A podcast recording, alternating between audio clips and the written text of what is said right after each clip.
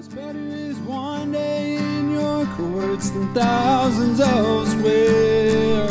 You're listening to an audio teaching from Cross Connection Church Houston. We're a small church located in Pasadena, Texas, and it is our mission to save the lost, equip the saved, serve both the lost and saved, and to send the equipped.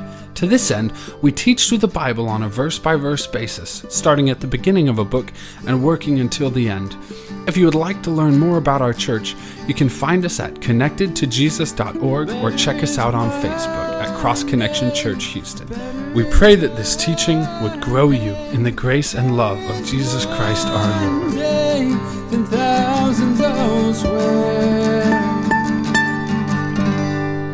Saw God give the Ten Commandments in Exodus chapter 20, and uh, we note that, you know, so many people in Israel are going to break a majority of those. And so, what then? What, what happens when, you know, someone breaks a command, you shall not steal? Or what happens when someone breaks a command, you, you shall not murder? You know, what's the just punishment for the crime that's been committed? And so, God gives more commands in, in chapters 21 through 23 to really direct the judges of Israel to know how to justly punish the crimes that people commit against the commandments of God. And we've looked at several of those in chapter 21. Uh, and now we come to chapter 22 and we'll look at several more, but we start with, you know, crimes of theft. And we note that, you know, that there's, there's a different level. You know, when I was a kid, I remember going into a 7-Eleven and stealing a 50 cent candy bar. You know, that, that's a lot different than, you know, stealing someone's $50,000 Mercedes. And so you got to recognize that with theft, you know, there should be different, you know, punishments for different crimes based on, you know, the value of the thing that you stole. And so, you know, yeah, someone might break the commandment, you shall not steal, but what's the just punishment for someone who does that. And God's going to give guidelines to the judges of Israel so that they have something to base their judgment on. When they have someone standing before them who has committed this crime, they'll know how to judge it, how harsh to judge it based on what God shares here. And so we're going to start with theft and we're going to see some other things as well and just kind of get a better grasp of God's legal system and what God deems as a just uh, punishment for breaking his laws. And so Exodus chapter 22, starting in verse 1, says this If a man steals an ox or a sheep and slaughters it or sells it, he shall restore five oxen for an ox and four sheep for a sheep. If the thief is found breaking in and he is struck so that he dies, there shall be no guilt for his bloodshed. If the sun has risen on him, there shall be guilt, there shall be guilt for his bloodshed he should make full restitution. If he has nothing, then he shall be sold for his theft. If the theft is certainly found alive in his hand, whether it is an ox or a donkey or sheep, he shall restore double.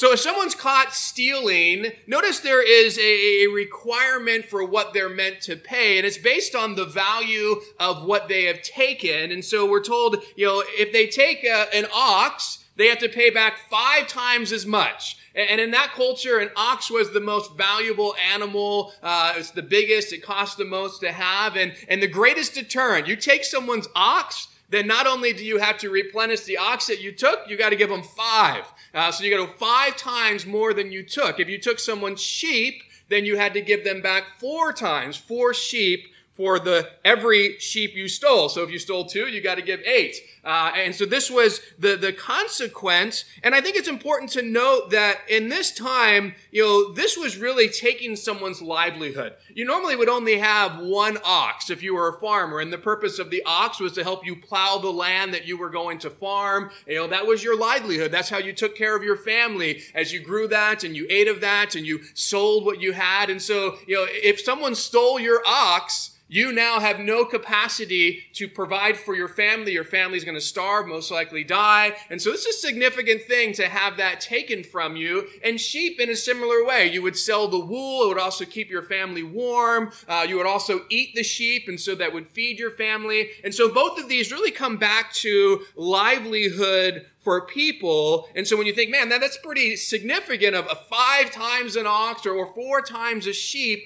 also keep in mind that taking these things was quite damaging not only to, you know, the, the, the man of the home, but the whole household itself because of what it prevented that man from being able to do. And so, since God knew it was such a, a big thing and had such big consequences to families, He says, Here, I'm going to deter people from doing this. And the deterrent is going to be five times the amount of the most valuable animal, the ox, four times the amount of the second most valuable animal, the sheep. Uh, and hopefully that's going to keep people thinking, like, you know, do I really want to do it? Is it worth it? Because if, if I'm caught, you know, this is going to be the consequence that's going to be presented to me. Now, if you were caught and you still had the animal, you, you went at night, you, you took the sheep, you're on your way home, you were caught with that, then you had to give back the sheep and double. So you had to give one more sheep as well if you had it caught with you. Now, if you didn't have anything to pay back, so you stole an ox, you're required to give five back, or you stole an ox and they caught you in the process and you're required to give that ox and another ox back, but you don't have anything. You don't have any oxen, you don't have any sheep, you don't have any money to buy them, so you're broke, and maybe why you were stealing things to begin with. If that was your situation, this is what God would require that you would then be sold into slavery in order to pay back what you owe. Now, we looked at in chapter 21 laws concerning slaves, and we noted that in Israel, Every person who became a slave did so by choice except for the thief. There were those who were poor and they said, you know what? We can't provide. We're starving. We're going to place ourselves in servitude towards you so that you will give us a room to live in, food to eat. We, we do this deliberately because we can't take care of ourselves. Well, here was a person, the only person who was forced into slavery was the thief, who could not pay back what was due. So if you stole an ox and you had a bunch of oxen and you were just a kleptomaniac or whatever, and you could pay back five oxen, well, then that's all that would be required of you. And the debt was paid and it was done. You lost the value of those ox and you wouldn't be sold into slavery. But if you were in this situation where you could not pay it back, you were placed in the slavery. Well, for what purpose? It wasn't like jail. The purpose was every bit of money that you earned serving someone else would go to pay the debt that you owed. So whatever the cost of, let's say, four sheep were, you would be in that uh, slavery until you raised the money to pay for four sheep. And then when you raise that money, those four sheep would go to the person that you stole from, and then you'd be released. You would no longer be in slavery because the debt was now paid that you owed to the person that you stole from, from to begin with. Now, notice the punishment isn't sending the thief to jail and leaving the innocent party with nothing, you know, which is our system. You know, let's just send them away, and then the person who was taken from, they get nothing back. They're not benefited in any way, shape, or form because what was stolen from them, they don't get because this person doesn't have it. You know, they've taken it, you know, they've squandered the money for it, or, you know, they stole your car and they sold it and they don't have it anymore. So they don't have the capacity to give it back to you. And so now you're left with nothing. But in this system, you're required to pay it back. So in God's legal system, the thief who was stealing instead, uh, he, he would now work. You know, and it's interesting because he's stealing instead of working, but God says, well, now I'm going to cause you to work in order to pay back those you stole from. And so you're going to be working instead of stealing. You were an unproductive member of society as a thief. And now one of the requirements of your restitution is that you're going to become a productive member of society by working until you pay back what you owe. And notice that everybody in God's legal system is benefited. You know, the person who had stuff taken from them, they're definitely benefited because not only do they get back what was theirs, they get four to five times more, or at least double is the minimum that they would receive. So they're happy. Hey, I've doubled at least what was taken from me. Society as a whole is benefited because when you place someone in prison, Guess who pays for that? The society. And so now I'm not paying for someone to be imprisoned. I'm actually having someone who was not a productive member of society working to be a productive member of society. So society is not footing the bill for this guy for however many years they have to pay for him in prison. And guess what? The individual himself, the thief, is actually benefited. He's now getting to actually work, restore back what he took and then some but there would be the reality of, hey, you know what? I, instead of I've done my time, I've actually paid back the person I harmed Because doing my time doesn't pay back that person anything. I get out, that person still doesn't have their stuff. Yeah, I might have been in prison for a while, but that person hasn't had what they received or needed to get. I've paid that back, and maybe I've learned a valuable lesson. Instead of stealing, I can work. I proved it. It might have taken a couple years, but I have the capacity to work, to earn, and to provide. And so now hopefully that's what I'm going to do as I move forward instead of trying to, you know, continue to steal but you know, in our culture today, we kind of have the opposite. You, you, you, you have, you know, the person who is stolen from, they don't really get anything back if that thief doesn't have anything to give. And so they're not benefited. Society's not benefited because they're paying for this person to be in jail. And typically, statistically speaking, those who are in prison come out worse. You know, we're not really doing a very good job of, of helping them, you know, be better when they come out. Uh, and so, you know, no one's really benefited from the system that we have with thievery, and we see that God's legal system is very different, and ultimately, all who are involved benefit from the way that God has established this, and restitution is actually taking place. So, I think this is interesting because you see this principle where God values things that have been taken actually given back and then some where you know we see in our legal system that's not typically how it works but you know what? Even in the christian life when we harm someone when we take from someone when we we do something that's sinful against someone we oftentimes kind of follow the the, the way in which our legal system works where it's like well i'm going to get punished and then that's it but I don't really do anything to actively, positively restore whatever it may be to the person that I've sinned against. You know, sometimes that might be monetary. It might be actually literally giving them money because I've stolen from them. But maybe it's, you know, coming and, and giving that sincere apology or, or there's other things that, that I can present. And instead of just, well, I've been caught and I've been shamed and, you know, now I, I've suffered. Well, yeah, maybe you have and you deserve to for that sin. But, but have you done anything positive to actually restore what you've done as the cause of this circumstance because of your sin. And we see that God values restitution. And so this is something that I think as we see so many different areas in our life where, you know, we commit sin against people. We're all sinners. We all do it. But are we seeking to actually make restitution for the things that we've done? But notice that there's more about what happens with the thief because, you know, God wants to cover all his bases. All right, well, normally for a thief to steal something from you, they have to come to your property and take it. You know, your ox, they live on your field. Your sheep, they live on your field. And so for a thief to steal one of them, they're going to have to come on your property in order to get it. And now notice what God throws in there because he knew that there would be circumstances. At night, you got this thief on your property and you're going to defend your home and defend your family and defend what's yours. Well, what happens if that occurs. And notice what we're told. If the thief is found breaking in and he is struck so that he dies, there shall be no guilt for his bloodshed. If the sun has risen on him, there shall be guilt for his bloodshed. So you're sleeping, the thief breaks into your house, you don't really know his intentions, but you know, he's there to steal, he might be there to do more to your family, and you strike him. You know, you strike him with your hand, you strike him with a wooden object or whatever, and it kills him. God's saying, you know what? You did that to protect your family, to protect your property. He shouldn't have been there to begin with. That's called self-defense. There shall be no guilt for his bloodshed. Now, we just looked in chapter 21 about the consequence of violent crimes. And we know there's a very big difference between murder and killing. This would fall under killing a legal justification, moral justification for taking someone's life, which is self-defense. We looked at murder. You have no legal or moral justification for killing someone. The consequence for murder was capital punishment. God said you should be killed. Here, notice God says no guilt. Why? Because you haven't murdered him. You killed him. Why? Out of self-defense. You're taking care of your family, your property. God says it's okay to do that. You're a right to do that. But he says you don't have the freedom just to do anything to a thief who comes in your house. Because notice he goes on to say in verse 3 if the sun has risen on him, there shall be guilt for his bloodshed.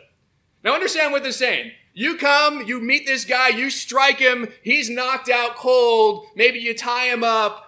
He's there all night long. He's alive and well. In the morning, you have the capacity to call police, to get, in their time, judges or whatever. You could take this guy and they could deal with him But in your own anger and desire for revenge, when this man is incapacitated and you had the capacity, he's no longer a threat. This is no longer self-defense. This is no longer the protection of your home. You've already done that. You've already taken care of him, but now you decide to kill him anyway. Well, that's moved from self-defense to murder. And now you are guilty of murder, and now you'll suffer the consequences of murder, which is capital punishment. So notice that that's very key. If the sun's risen, there's going to be guilt for his bloodshed. There's no guilt if it's self-defense. He came in, you're, you're defending yourself, but you know, it goes through the night, he's still alive and well, and you decide that you're going to take him out anyway. Well, now things are different, um, and God sees that, and He wants to make that clear that hey, if someone's on your property, you don't just have the option to kill them. Period. Yes, if you're defending yourself, taking care of things, good. But you know, you incapacitate them, you tie them up. Well, now you have to give them to the authorities. You can't just kill them. Because if you do, that's now murder. So God distinguishes those differences. So notice that God even gives laws that protect thieves. You know, something that we've noted over and over again, God does so many laws to protect those who have the least value in society. We've seen that, you know, with all these different laws of servants and slaves, where they had pretty much no laws that ever protected them in the culture of that time. God gave plenty of them, you know, because God sees all life as valuable. And it's not like, well, you're wealthy, so I have a different standard for you. And sorry, you're a slave, so you don't really have any laws that protect you. No, in God's legal system, everyone was protected, and even a thief.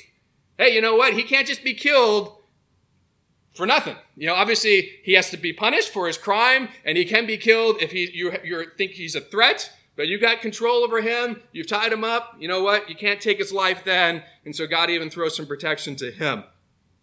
Well, now we're going to see some more laws concerning restitution, but now they're going to be more about lost or, damaged property. Verse 5 says this If a man causes a field or a vineyard to be grazed, and lets loose his animal and it feeds in another man's field, he shall make restitution from the best of his own field and the best of his own vineyard. Now, as we saw in the laws concerning violence, that you're responsible for your animals. If your animal were to kill another person's animal, you had to pay for that person's animal. If your animal killed another person, you would be guilty of that person's death if your animal had already shown aggression. You knew that, you know, oxen were, were very aggressive and trying to, you know, kill people. If you already knew that and did nothing to protect those people, then God says you're going to be held accountable to that. But here we see as well, once again, you are responsible for what is yours. There's a personal responsibility and a restitution that comes when what is yours damages or steals from someone else. And so you have an animal. He's hungry. Go graze the field. Eat all the wheat you want. He's like, you know what? I don't like this wheat. I'm going to go to this field over here. That wheat looks better. The grass is greener on the other side. So he goes into your neighbor's field and he starts eating your neighbor's wheat. You can't just be, oh, sorry, what a dumb animal. Let me bring him back over. No, God says, well, now guess what? You're going to have to take from the best of your wheat and pay back what your animal ate because you're responsible for him. You can't just be like, sorry, you know, my animal doesn't know what he's doing. Well, yeah, your animal doesn't, but you should. You should have made sure he didn't come into your neighbor's field. You should have put a fence up. You should have done something to do that, and you didn't. That's fine because now you're going to make restitution. You're going to give your neighbor what is due him, and everything's going to be fine. And so we see another way of personal responsibility that God establishes here. So restitution is required for your animal who ate someone else's food, but also in required for your own foolish negligence that causes issues to happen. Notice verse 6. If fire breaks out and catches in thorns so that stacked grain, standing grain, or the field is consumed, he who kindled the fire shall surely make restitution. And just like with your animal, you're not thinking that he's going to go. You're like, you got my whole field. Can't you just eat out of that? He goes to someone else's field, starts eating. You're responsible. Well, now you want to barbecue some steaks. You know, you, you, you light a fire. Maybe you're not paying attention. You're hanging out with your family. Some sparks catch something else on fire. That fire gets big and it burns up your neighbor's stacks of wheat. Well, guess who's responsible? Well, the fire did it, not me. Well, you're the one who started it and didn't pay attention to it and it went out of control on your watch. So what does that make you? Personally responsible. So there's restitution. You're going to have to pay your neighbor for what was burned. And once again, you know, we kind of live in a society, we want to blame everybody else. Well, it was the fire's fault, and well, the fire department didn't get there fast enough. They should have been there. Well, at the end of the day, who started it? You. Who was responsible for making sure it didn't spread? You. Who failed in that? You. So, guess what? You have to pay back what was damaged. So, God's once again bringing back this personal responsibility for loss or damage, even if it's an accident. You know, probably even in this situation, most people weren't probably pyros that, you know, wanted to light everything on fire. It's just an accident, but still, you're the cause of that accident, and therefore you should pay for it. F.B. Meyer wrote this We wrong another not only by what we do or permit to be done, but in what we carelessly fail to do. You know, and this is one of those things which I think in our culture and in the Christian world, we kind of leave out the end. Yeah, we understand we wrong when, you know, by what we do or permit to be done, but what about when we're just careless or carelessly fail to do something we should? You know, we want to give ourselves a pass on that. Yeah, I think the consequence shouldn't be as much when we're careless, but there is a consequence. You know, there is restitution that should happen. Yeah, I mean, uh, if you're a Christian, you're in a parking lot, you back in to someone else's car. You know, they're in Walmart. They don't know it's, you know, it happened. You've left a dent. You're like, well, I'm going to get out of here as quick as possible. No. You've caused that. It might have been an accident. Maybe you thought you were farther from the car than you were, but you need to deal with that. You need to write a note. You need to let them know your insurance details. You need to pay for doing that because you're the one who caused the issue and it's your personal responsibility to take care of that. Verse 7 and 8, God shares some more ways that we are personally responsible. Excuse me. If a man delivers to his neighbor money or articles to keep and it's stolen out of the man's house, if the thief is found, he shall pay double. If the thief is not found, then the master of the house shall be brought to the judges to see whether he has put his hand into his neighbor's goods. So if someone gave you something to keep watch over, you're responsible. Hey, you know what? Can you watch over my ox? Can you watch over my sheep? You know, I'm going on vacation. Can you watch my car, my house? You know, whatever. Someone's giving you the responsibility and you've taken on that responsibility. Yes, I will watch what is yours. Well, now that stuff is stolen out of your house. They find the thief. Well, the thief is going to give the usual punishment. He's found with the stuff, so he's going to pay double. But if the stuff went missing and no thief was found, then you would be brought before the judges to see if you were the one who took that stuff. Oh, you had the responsibility. It's now gone. We don't know where it went. So now you're going to stand before as, you know, responsible, like, hey, under my watch, it's gone. Was I the guilty party? And once again, this law is to make sure you took personal responsibility for anything in your possession, even if it's not yours. it's not my car. You know, sorry, you know, or it's not my sheep, it's not my oxen. You know, I'm not going to protect it and watch over it like I would my own. Well, if you've taken responsibility over it and you told your neighbor that you would, well, now you're just as responsible as you should be for what is actually yours. You know, the things we should be most responsible and good stewards over is what God gives to us.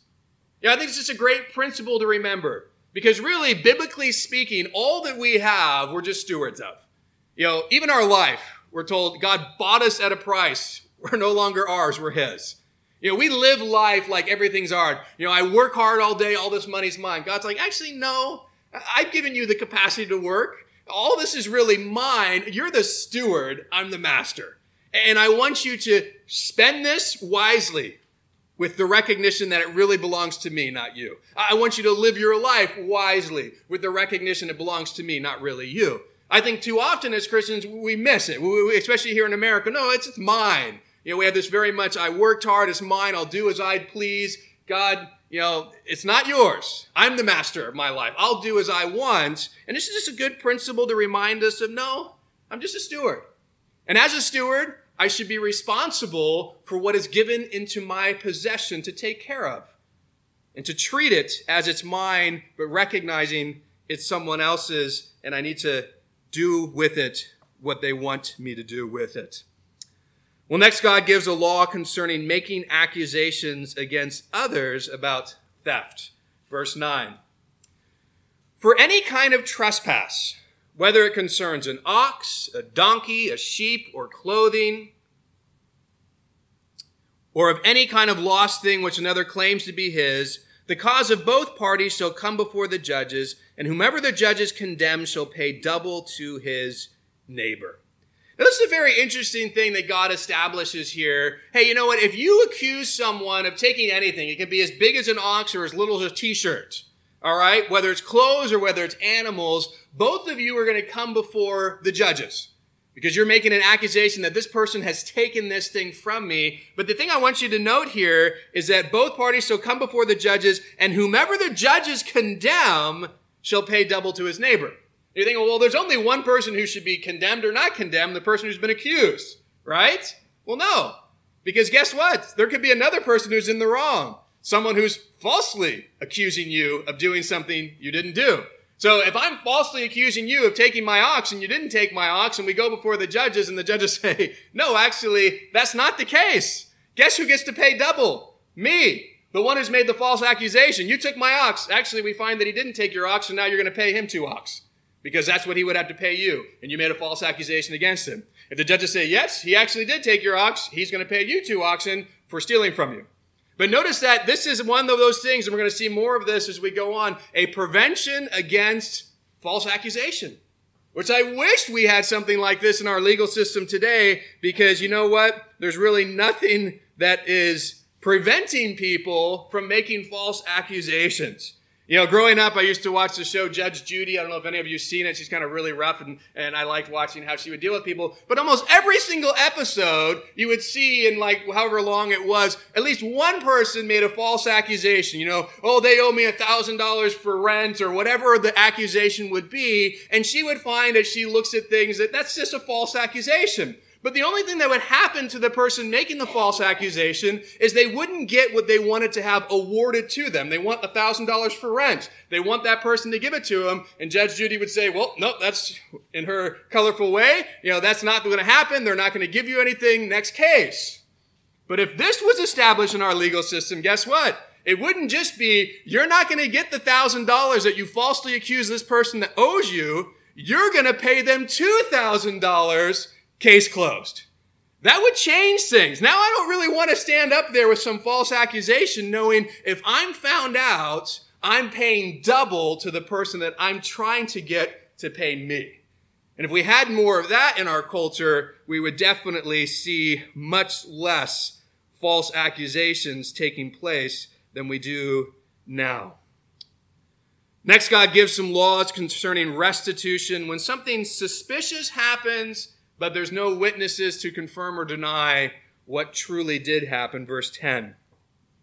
If a man delivers to his neighbor a donkey, an ox, a sheep, or any animal to keep, and it dies, is hurt, or driven away, no one seeing it, then an oath of the Lord shall be between them both, that he has not put his hand into his neighbor's good, and the owner of it shall accept that, and he shall not make it, and he shall not make it good. But if in fact it is stolen from him, he shall make restitution to the owner of it.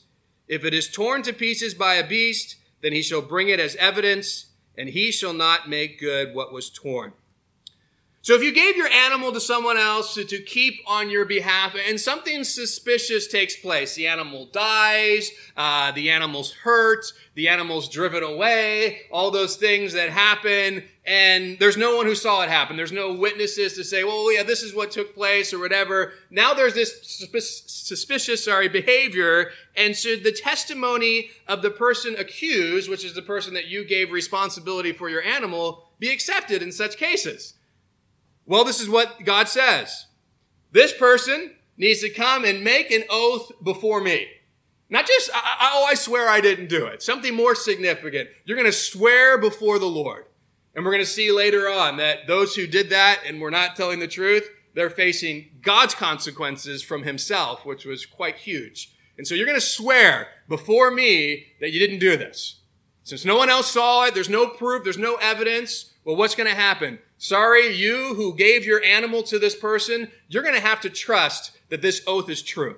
You're going to have to trust that what they're swearing before the Lord is accurate, and you're just going to have to leave it at that. Nothing else is going to be given. They're not going to have to pay you back because they're claiming that they are innocent of doing anything wrong. Now, if there was some kind of evidence, that this person was lying, and that'd be a different situation that could be proven, and then all the other things that God says about thievery would come into place here. But really, this principle is the foundation of our idea that man is innocent until proven guilty. In this case, his oath is proof. You know what? I'm claiming innocence. And unless there's proof of my guilt, I'm not paying back anything, you know, just because you want me to. Uh, and this is, you know, what we have in our culture, which I think is a, is a good thing. Innocence until proven guilty, which seems that people are trying to take that away from us, but at least now we have it. Now, if a beast tore that animal to pieces, you got evidence right there. Sorry, I didn't do anything wrong. I can't prevent a beast from getting into the field and wiping out the animal. So I'm going to take the pieces of this animal and I'm going to present it as evidence to prove it wasn't my fault. But if the animal's stolen, you are responsible because you're responsible to watch out and protect, and it was in your care. And so if it was taken, then you had to make restitution. Well, next we see restitution of principles uh, apply to borrowing and lending, verses 14 and 15. And if a man borrows anything from his neighbor and it becomes injured or dies, the owner of it not being with it, he shall surely make it good. If its owner was with it, he shall not make it good. If, if it was hired, it came for its hire. So if you borrowed an animal from a neighbor and it's injured or died, then you're required to pay back the person that you borrowed it from if they weren't there. So, okay, I, need your, you know, your ox. I'm going to use it to plow my field. You know, it's going to take me a day, you know, and I'll give it back to you when it's done. And the ox dies while it's in your care guess what? You're going to have to give an ox back to the person you borrowed it from. But let's say the owner's with you and something happens to the ox. It breaks its leg, something, it gets hurt. Well, guess what? You're not responsible because the responsibility is with the owner and he's still with the oxen. So if the owner's with the oxen, it's always his. He's always responsible. If something happens, it's on his watch, then he can deal with it. But if it's on your watch and the owner's not there, then you now become the responsible party and you have to bring restitution. So God's saying if it was just you, the owner's not there, you better provide whatever is needed to restore what happened to that animal. And if the owner was there, then he can deal with it because he was there with you and therefore he is responsible for his own stuff. Now, most of these specific examples we note are, are to do with animals because of the culture of the day. But, you know, the same principle would be great for our own culture and, you know, something that we should take personal responsibility for our actions when it comes to stuff that we borrow, that's lost, that's stolen. You know, uh, too many Christians are like, sorry.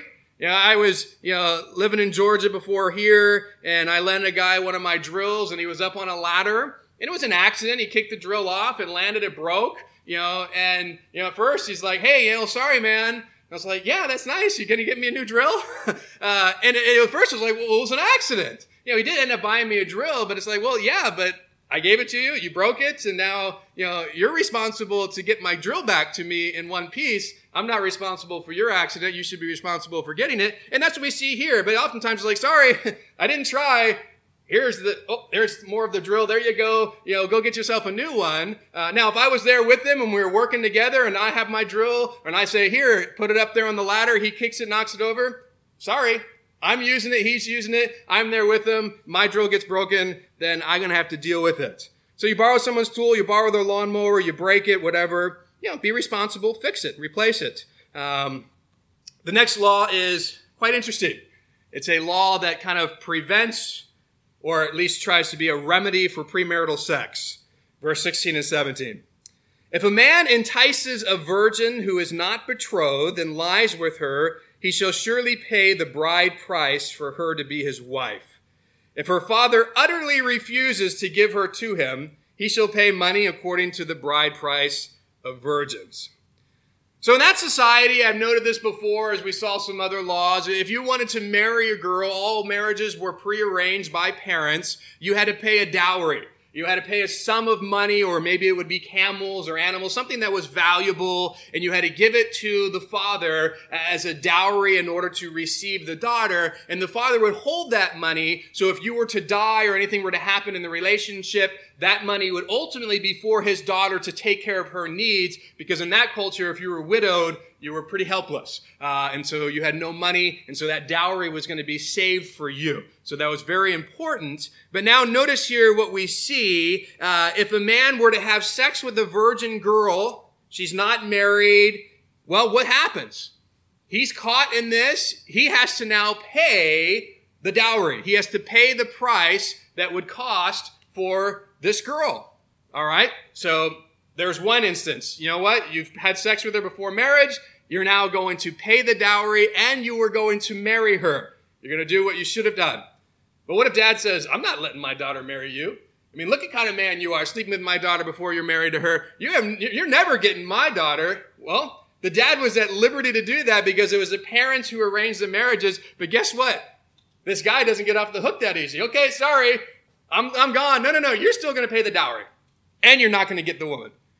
But either way, he's paying the dowry. He's going to pay the dowry and maybe get a wife, or he's going to pay the dowry and dad says no. But this is the consequence for this man having premarital sex with this girl. Adam Clarke wrote this. This was an exceedingly wise and humane law and must have operated powerfully against seduction and fornication because the person who might feel inclined to take advantage of a young woman knew that he must marry her and give her a dowry. So this law would have been a pretty big deterrent to premarital sex. I mean, imagine if today we had a law in the books like this, you know, that, hey, you get caught doing this, there's this lump sum of money that, that you're going to have to pay, and most likely you're going to have to marry this girl, because sadly a lot of guys aren't looking to have a marriage relationship, they're just looking to have sex, uh, and this would just kind of change things, but, you know, that's the sad reality of our culture and the way that they view sex, which is very different than the way in which God had intended it. He says, Here, I made it. It's a wonderful thing, but I've only made it for a specific uh, guideline between a man and a woman who are married. That's where you can engage in this, and it's great and it's wonderful, but anything outside of that is against what God's plan was. And so he establishes a law to try to keep people from having sex until they're married. Now, back in chapter 21, we looked at some violent crimes and the capital punishment that were associated with that. And, and some of them wouldn't surprise us, like murder. You know, we would expect that. But here we have three more crimes that God says are going to be punishable by death. And they don't fit under the violent category, but they do fit under the category that God says it's horrible enough that I want this person's life to be taken from them. Verses 18 through 20. You shall not permit a sorceress to live Whoever lies with an animal shall surely be put to death, and he who sacrifices to any god except the Lord only shall utterly be shall be utterly destroyed. So we have three different reasons here for capital punishment beyond the violence that we saw early on in chapter 21. The first one here is if someone is practicing sorcery.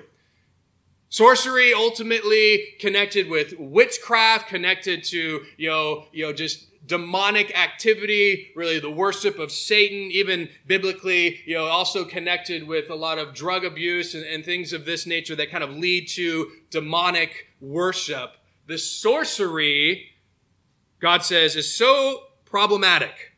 And we'll look through nation of Israel's history and you see those who bought into this and led people from worshiping the true God to ultimately worshiping, you know, Satan. You know, God says, rid them of your culture. This is so severe. This is so horrible. This individual, what they're doing to themselves and the influence they're going to have on the culture around them is so significant, kind of like someone who murders people. I want their life to be taken from them. I do not want them a part of the nation of Israel. And So this was something very extreme.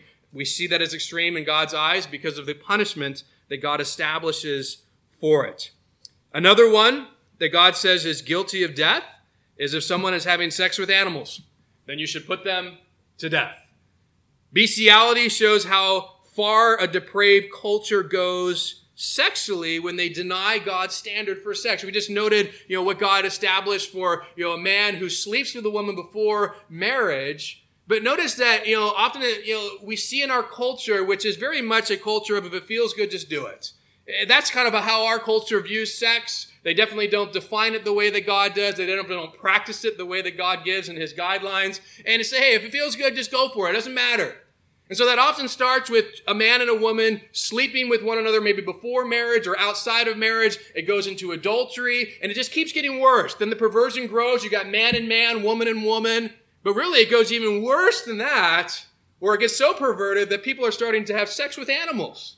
And it just shows kind of the digression that happens. And we'll also note that adultery was punishable by death, so is bestiality. And so God is saying, this is something that I do not want within the nation of Israel. It has huge consequences, and this is obviously getting to a very depraved state. Uh, and so God says, those who participate in this will be killed.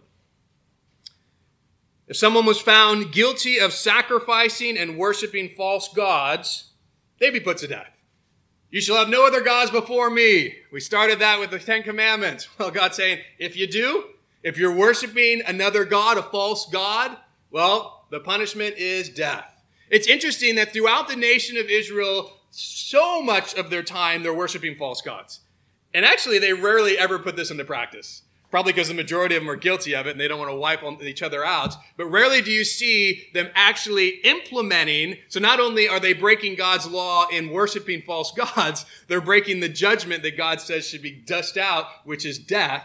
Uh, we only really see that very few times. We see that with Elijah when the prophets of Baal and they have this whole battle and God brings fire down from heaven. Well, what happens? Elijah kills them all. Uh, so there's truly the consequence that we see here, but rarely in Israel's history actually did they take this consequence on themselves, which is death. But this is something that God establishes because he realizes the worship of other gods, not only is it so problematic for that person, but the influence that they shall have on others will be so destructive. And we see through nation of Israel's history, it just took one or two, especially significant, influential people that decided, you know what, let's worship Baal, let's worship this. And then all of a sudden, the whole nation is following in suit and they're following, falling away from the worship of God. And so God took that very serious and capital punishment was connected to that.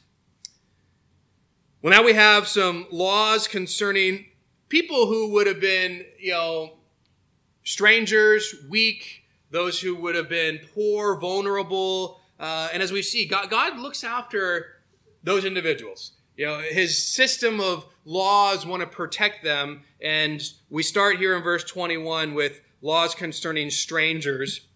You shall neither mistreat a stranger nor oppress him, for you were strangers in the land of Egypt. You know, a good measure of our moral character is how we treat strangers.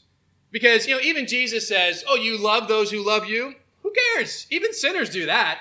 I mean, all of us have a, have a tendency to love family, to love those who love us back, to love friends. That's not that hard.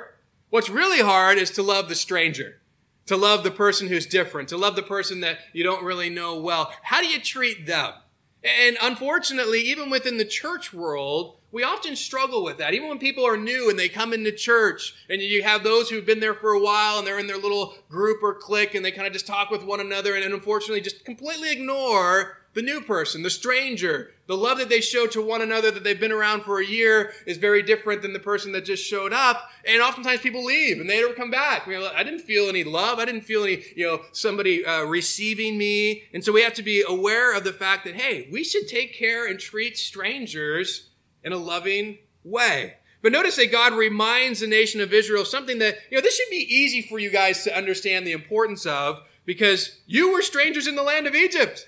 you should know how badly strangers can be treated because in Egypt, you guys were made slaves. That's how bad it was for you. You were strangers. They ostracized you. They made you slaves. They treated you horribly. I had to bring 10 plagues to get you out of there. Remember how bad it was for you. And so as you have strangers come into your community, come into your midst, remember how you were treated and don't be like that. Don't be like the Egyptians. Don't be treating people horribly. Treat them with love. Treat them with respect. Treat them with dignity. Next, we see laws concerning the weak and the vulnerable, verse 22 and 20 through 24. You shall not afflict any widow or fatherless child. If you afflict them in any way and they cry out to, at all to me, I will surely hear their cry, and my wrath will become hot, and I will kill you with the sword. Your wives will be widows, and your children fatherless. You know, something that you see throughout Scripture, God takes those who are in the weakest form in that society, which are widows, they don't have a husband to provide, to protect, and fatherless, they don't have a dad to do the same.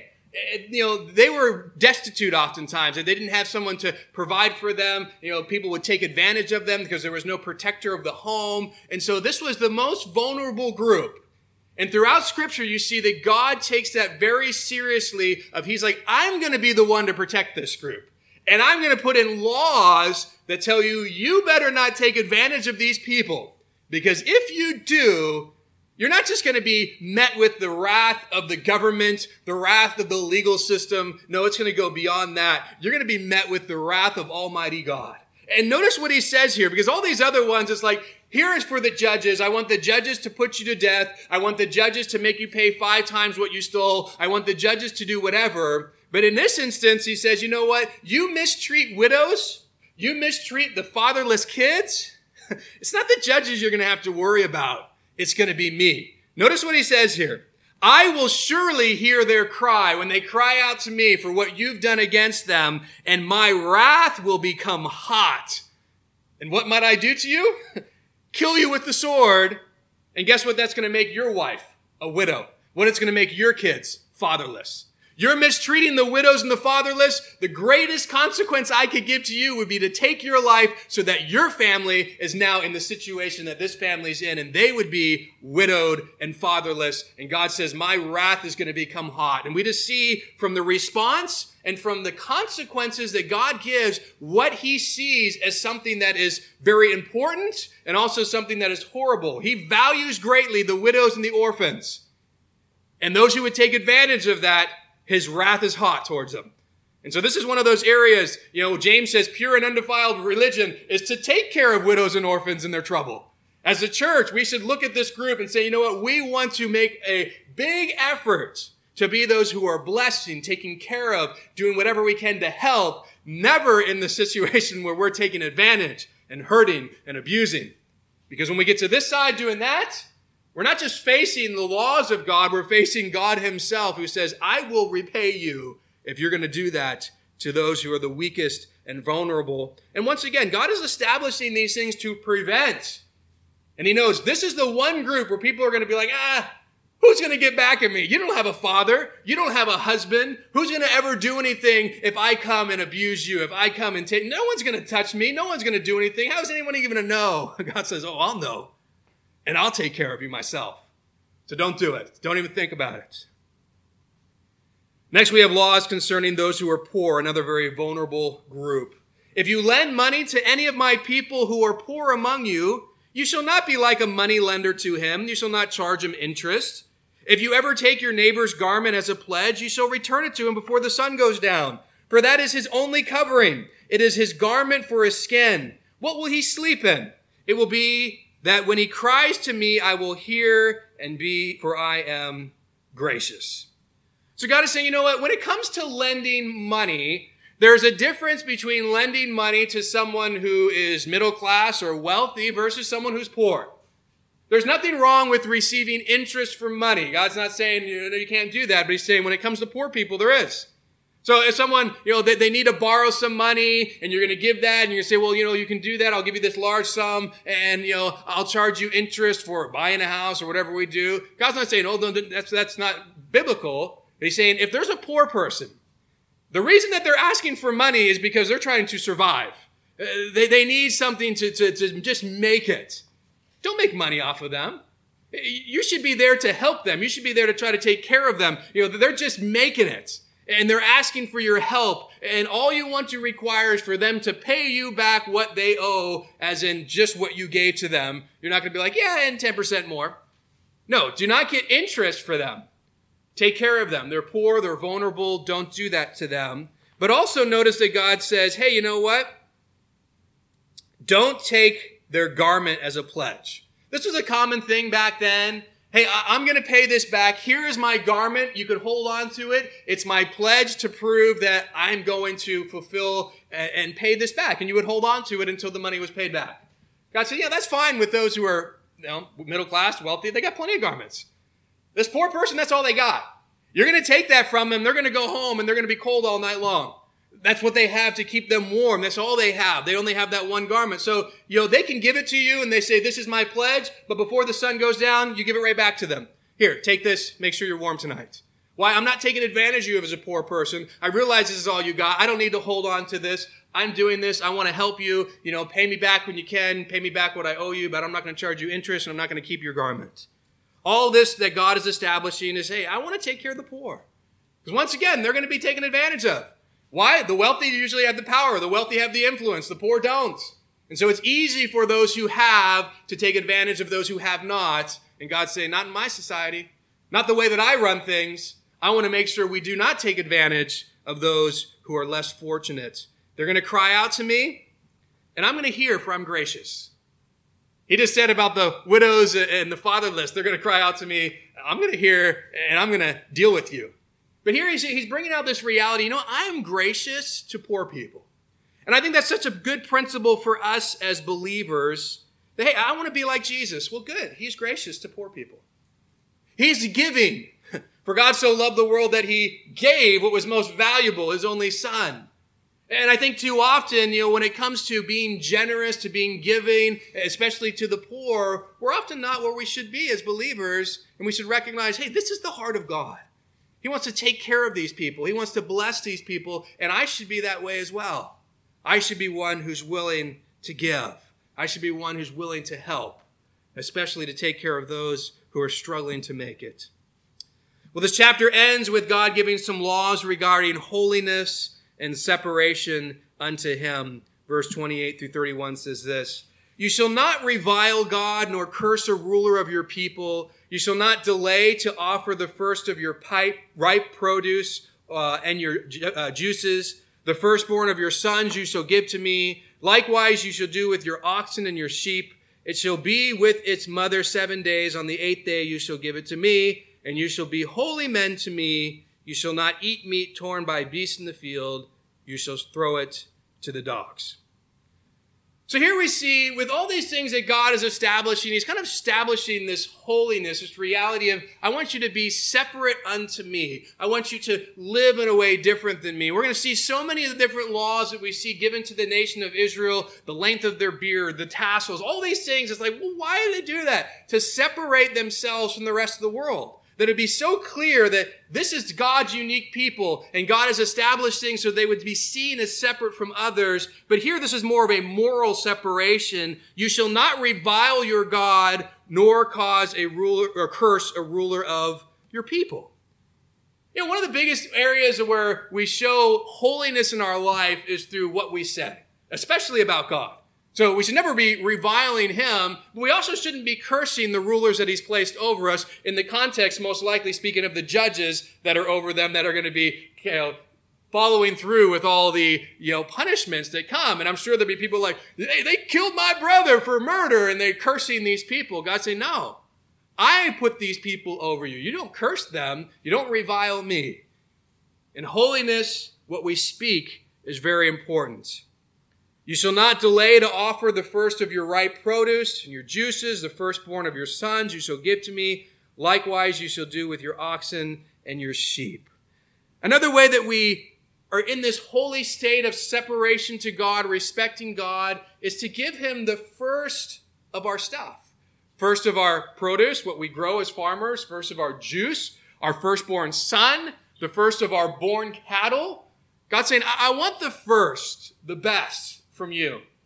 We'll go on and we'll see like how you were to buy back your son from God, what you were to do with the firstborn. But all of this just right now, just understand God doesn't want our leftovers. And I think sadly as Christians too often it's like, all right, you know, when it comes to money, you know, I'll spend all the money I can on myself. And if there's any left over, oh, here's 20 bucks for you, God, or here's this for you. And God said, no, no, no. The first thing you should do when you get paid is set aside for me. Give me the best in your life, your time, your abilities, your talents. God's saying, no, no, don't just like, well, you know what? Lord, I'm going to live my day, and maybe at the very end of it, before I go to bed, I might give you a few minutes if you're lucky. I might give you the leftovers when I'm tired and falling asleep. I, I might even pray a prayer to you. God saying, no, I don't want that kind of time. I want your best. I want you when you're alert. I want you when you're ready to engage in the word and, and, and speak to me. So God doesn't want leftovers. And that holiness and being set apart to Him, that we truly would give Him our best. And that is what He's asking of the nation of Israel. You shall be holy men to me. You shall not eat meat torn to beasts in the field. You shall throw it to the dogs.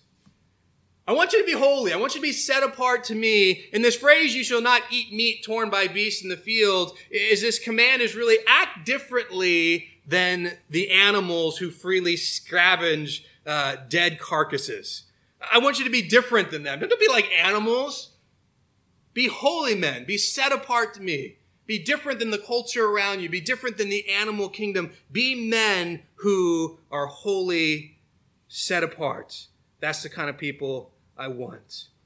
You know, and this really kind of sums up so much of the laws that God is establishing because that's his goal. I want to bring you to this place of holiness, this place of being set apart. And I'm dealing with all those who choose not to be that way in the way that I'm going to do it. Adam Clarke wrote this. In the conclusion of this chapter, we see the grand reason of all the ordinances of laws which it contains. No command was issued merely from the sovereignty of God. He gave them to the people as restraints on disorderly passions and incentives to holiness. And hence he says, Ye shall be holy men unto me.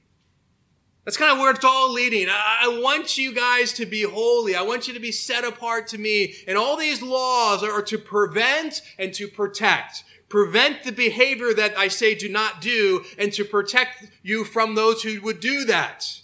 Also to protect yourself. when there's consequences, it's easier to resist those things. When you know what's coming, yeah, I really want to take that ox, but I'm going to have to pay five back. I'm not going to do it. If I didn't have to pay anything back, that ox would probably come to my house. That there's the consequences that also protect me from myself and my sin and my desires. Oh, I want to sleep with this girl, but you know what? I know if I do, I'm paying dad dowry and I might not get her anyway. There's consequences that come that prevent behavior because God ultimately wants holiness. And he realizes, hey, these things are part of helping you get to the place where you're separated and living for me the way that I want. And when you don't live the way that I want, there is discipline in the role of you know, there are consequences. There are things that are going to happen, which hopefully will change your behavior in the future. And so we see God's legal system even more. We see how he protects the innocent. We see how he protects the poor, the weak, the widow, the fatherless, even the thief. You know, because everybody in God's legal system has value. And that's why we see the laws concerning abuse of people, taking life of people, it's capital punishment because God says, you know what, they're created in my image, they have huge value to me, and so anyone who abuses these people, there's going to be a huge price to be paid because I value them so greatly, and I don't care if they have money or not, I don't care if they have a husband or not, I don't care if they have a father or not, they are valuable to me, I'm going to protect them in my system. Everybody is going to be taken care of, and how wonderful that is because we look at our system and we see, man, there's totally different playing fields for the wealthy and for the poor. You know, if you're wealthy, you can do lots of things and nothing's going to happen to you. You're poor, you know, you're gone. Nothing you're going to do about it. You're going to get a public defender who's not going to do much for you, and you're, you're going to be sent to prison for however many years. You know, we live in a system where not everyone's treated equally. But in God's system, they were. And it just shows the heart of God in that, and hopefully that's an encouragement to us. Any thoughts on this chapter? I know it covers a lot of different laws, or before we've kind of looked at specific things like violence. This one covered a whole gamut of things. But any thoughts of what we looked at tonight?